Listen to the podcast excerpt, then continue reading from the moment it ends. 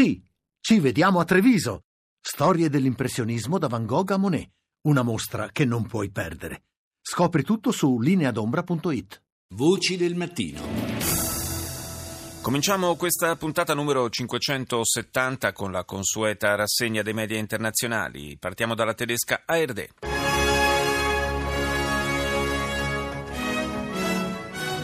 Mindestens 44 Tote bei Terrorangriff in Pakistan. Bewaffnete Attacco terroristico contro una scuola di polizia in Pakistan nell'area di Quetta. Sono una sessantina i morti, oltre 100 i feriti. L'attentato sarebbe stato condotto da un comando composto da almeno quattro persone che indossavano giubbetti esplosivi. Si sospetta che i terroristi siano vicini ad Al-Qaeda.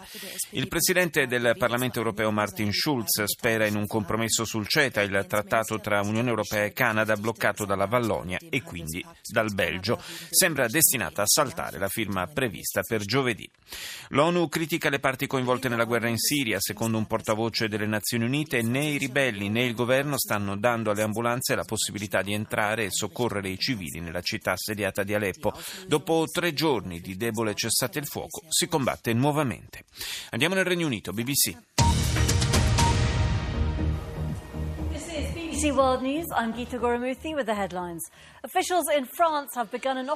La polizia francese ha iniziato le operazioni di smantellamento del campo migranti a Calais, conosciuto come la giungla. Migliaia di persone vengono condotte in altri centri di accoglienza disseminati in tutta la Francia. Poi BBC si sofferma sul cambio alla guida della compagnia automobilistica indiana Tata con lo storico proprietario Tata, Ratan Tata che ha improvvisamente sostituito il suo direttore Cyrus Mestri. La notizia interessa particolarmente il pubblico britannico poiché Tata possiede anche i marchi Jaguar e Land Rover. Un'inchiesta della BBC ha scoperto che in Turchia numerosi bambini profughi dalla Siria lavorano in fabbriche tessili che producono per marchi britannici. Le case produttrici hanno subito preso le distanze sostenendo che non possono tollerare all'interno dei loro stabilimenti il lavoro minorile e lo sfruttamento dei rifugiati. Andiamo ora in Belgio, RTBF. Le 19h30, François de Brigode. Bienvenue dans ce journal. Voici les titres de l'actualité. La Wallonie et Bruxelles ont donc dit non au CETA. Le gouvernement fédéral ne peut donc pas signer l'accord. La Vallonia, Bruxelles, dice no al CETA. Il Belgio quindi non potrà dare il via libera al trattato commerciale tra Unione Europea e Canada, negoziato per sette anni, la cui firma era prevista per giovedì prossimo. Il premier belga Charles Michel lo ha comunicato al presidente del Consiglio europeo Tusk, che però si dice fiducioso perché c'è ancora tempo. La giungla di Calais smantellata dopo 18 mesi. Lo sgombero durerà circa una settimana. Arrivati ieri i primi autobus per portare i migranti in alloggi temporanei. Dopo le tensioni di domenica tutto si sta svolgendo in modo organizzato e metodico. Presidenziali americane. Hillary Clinton avanti di 5 punti secondo gli ultimi sondaggi. La candidata democratica raccoglie il 49% delle preferenze contro il 44% di Trump.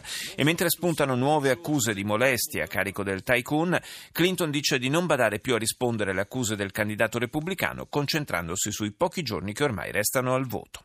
Russia Today.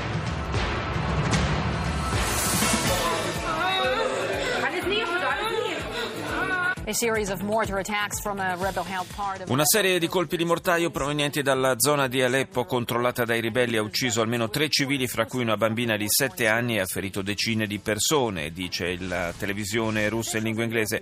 Funzionari europei avvertono che l'operazione militare nella città irachena di Mosul potrebbe ritorcersi contro l'Europa stessa, facendo riversare molti terroristi nel continente. Cominciato il trasferimento di migranti dal famigerato campo profughi nel nord della Francia detto la giungla. Il Regno Unito fornisce ancora addestramento avanzato ai piloti sauditi, malgrado le accuse relative a crimini di guerra che la coalizione guidata da Riyadh starebbe compiendo in Yemen. Radio Romania. România va prelua președinția Uniunii într-o perioadă complicată. Atunci vor fi pe final negocierile pentru ieșirea Marii Britanii din... Mancano ancora due anni al momento in cui la Romania dovrà assumere la presidenza di turno dell'Unione Europea, ma il tema è già parte del dibattito politico. Nel servizio dell'emittente di Bucarest si osserva fra l'altro che durante il semestre romeno dovrebbe arrivare a compimento il processo di uscita della Gran Bretagna dall'Unione e si svolgerà la campagna per le elezioni europee. Il premier romeno Ciolos ha spiegato che è già stato costituito un gruppo di lavoro per preparare il team tecnico che dovrà gestire la presidenza. E chiudiamo questa rassegna con NBC. From NBC News World Headquarters in New York.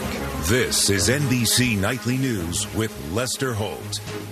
Tonight, battleground blitz. Just 15 days to go. Hillary Clinton riding high. Mancano 15 giorni al voto, Hillary Clinton è in netto vantaggio, ma Donald Trump dice ai suoi sostenitori che i sondaggi sono falsi. Questo è il titolo d'apertura del network americano. Poi nuovi dettagli e nuovi interrogativi sulla collisione mortale fra un pullman turistico e un camion in autostrada nel sud della California. Tradimento sul bonus. A migliaia di americani erano stati promessi soldi sotto forma di bonus se si fossero arruolati per servire il paese in guerra e ora, a distanza di anni, gli viene chiesto di restituire quel denaro. L'indignazione delle famiglie dei militari. This is CNN Newsroom live from Los Angeles ahead this hour. Advancing on ISIS, terrorists set toxic fire. CNN dedica l'apertura all'avanzata delle forze irachene verso Mosul con i miliziani dell'ISIS che incendiano impianti chimici per il trattamento dello zolfo facendo sprigionare gas molto tossici. Poi si è concluso nelle prime ore di questa mattina a Quetta in Pakistan l'attacco terroristico contro un centro di addestramento della polizia. Il bilancio provvisorio parla di 59 morti, tutti cadetti, e di un centinaio di feriti. Infine un nuovo sondaggio della CNN sostiene che Hillary Clinton è avanti di 5 punti rispetto a Donald Trump, il quale però definisce falso questo dato. Ad essere in vantaggio sono io, ha dichiarato il candidato repubblicano. Ed ora andiamo in Canada con CTV News.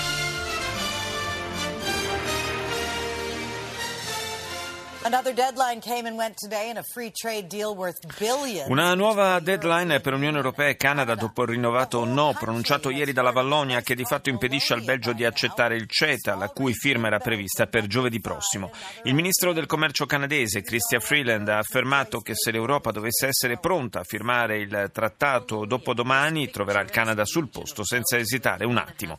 Il presidente del Parlamento europeo Schulz e quello del Consiglio europeo Tusk si dicono fiduciosi riguardo alla soluzione della crisi. Sgombero del campo a Calais dove da mesi sono accampati più di 6.500 migranti, 1.250 poliziotti supplementari sono stati mobilitati per garantire la sicurezza durante l'evacuazione cominciata ieri. A due settimane dal voto americano Clinton avanza nei sondaggi con 12 punti di vantaggio secondo ABC. Secondo tutte le previsioni la candidata democratica supererebbe abbondantemente la soglia di 270 delegati necessaria per insediarsi alla Casa Bianca. François 24. Il est 6h ici à Paris. Bonjour à tous. Bienvenue dans Paris Direct. Voici les titres de ce mardi 25 octobre. Au moins 58 morts et 75 blessés à Quetta dans le Almeno 58 morti e 75 feriti a Quetta nel sud-ovest del Pakistan dove una scuola di polizia è stata attaccata da uomini armati che hanno fatto irruzione nella caserma in piena notte quando circa 700 persone tra agenti e ufficiali stavano dormendo. Due dei terroristi si sarebbero fatti esplodere causando la maggior parte delle vittime mentre un terzo è stato ucciso dalla polizia.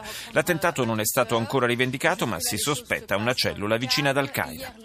Secondo giorno oggi di evacuazione della giungla di Calais nel nord della Francia. Lo sgombero ricomincerà alle 8 di oggi. Fino ad ora tutto procede nella calma. Ieri già un terzo dei migranti era stato trasportato verso centri di accoglienza temporanei. Le autorità di Baghdad affermano che l'esercito iracheno è ormai alle porte di Mosul. Oltre 70 i villaggi già liberati. I miliziani dell'ISIS sotto assedio tentano la controffensiva nelle aree yazide e si difendono con muri di fuoco, nubi tossiche e civili usati come scudi umani. India Today. Oh, 57 uh, Pakistani security personnel have been killed in a terror attack in Quetta, Balochistan. Three terrorist attacks. 57 cadetti di un centro di addestramento della polizia pakistana, che ne ospitava 200, sono stati uccisi questa notte a Quetta, nel Belucistan, in un attacco terroristico condotto da un gruppo di uomini armati che dopo aver sparato si sono fatti esplodere all'interno del dormitorio. Decine gli ufficiali che sono stati presi in ostaggio, più di 100 i cadetti feriti. L'assalto è durato 5 ore e l'intervento della polizia è avvenuto con un certo ritardo, sottolinea la TV indiana. Anche se non ci sono state rivendicazioni, secondo il comando militare pakistano, dietro all'attacco ci sarebbe una fazione islamica collegata ai talebani. L'azione sarebbe stata guidata dall'Afghanistan. Nello scorso agosto un attacco simile aveva fatto 73 vittime. E chiudiamo la rassegna con il Giappone, NHK. Welcome back to NHK Newsline. It's Tuesday, October 25th. I'm Miki Yamamoto in Tokyo. Let's get to the headlines for this hour.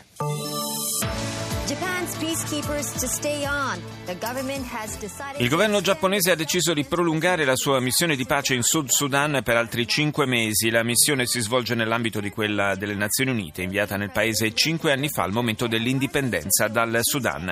Arriva oggi a Tokyo il presidente delle Filippine, Rodrigo Duterte. Il contenzioso con Pechino nel Mar Cinese del Sud sarà al centro del colloquio che l'uomo forte di Manila avrà con il primo ministro Shinzo Abe. Il Giappone illustra la sua posizione e non mancano le polemiche all'interno della Commissione baleniera internazionale che si occupa in questi giorni in Slovenia del futuro dei giganti del mare. Voci del mattino.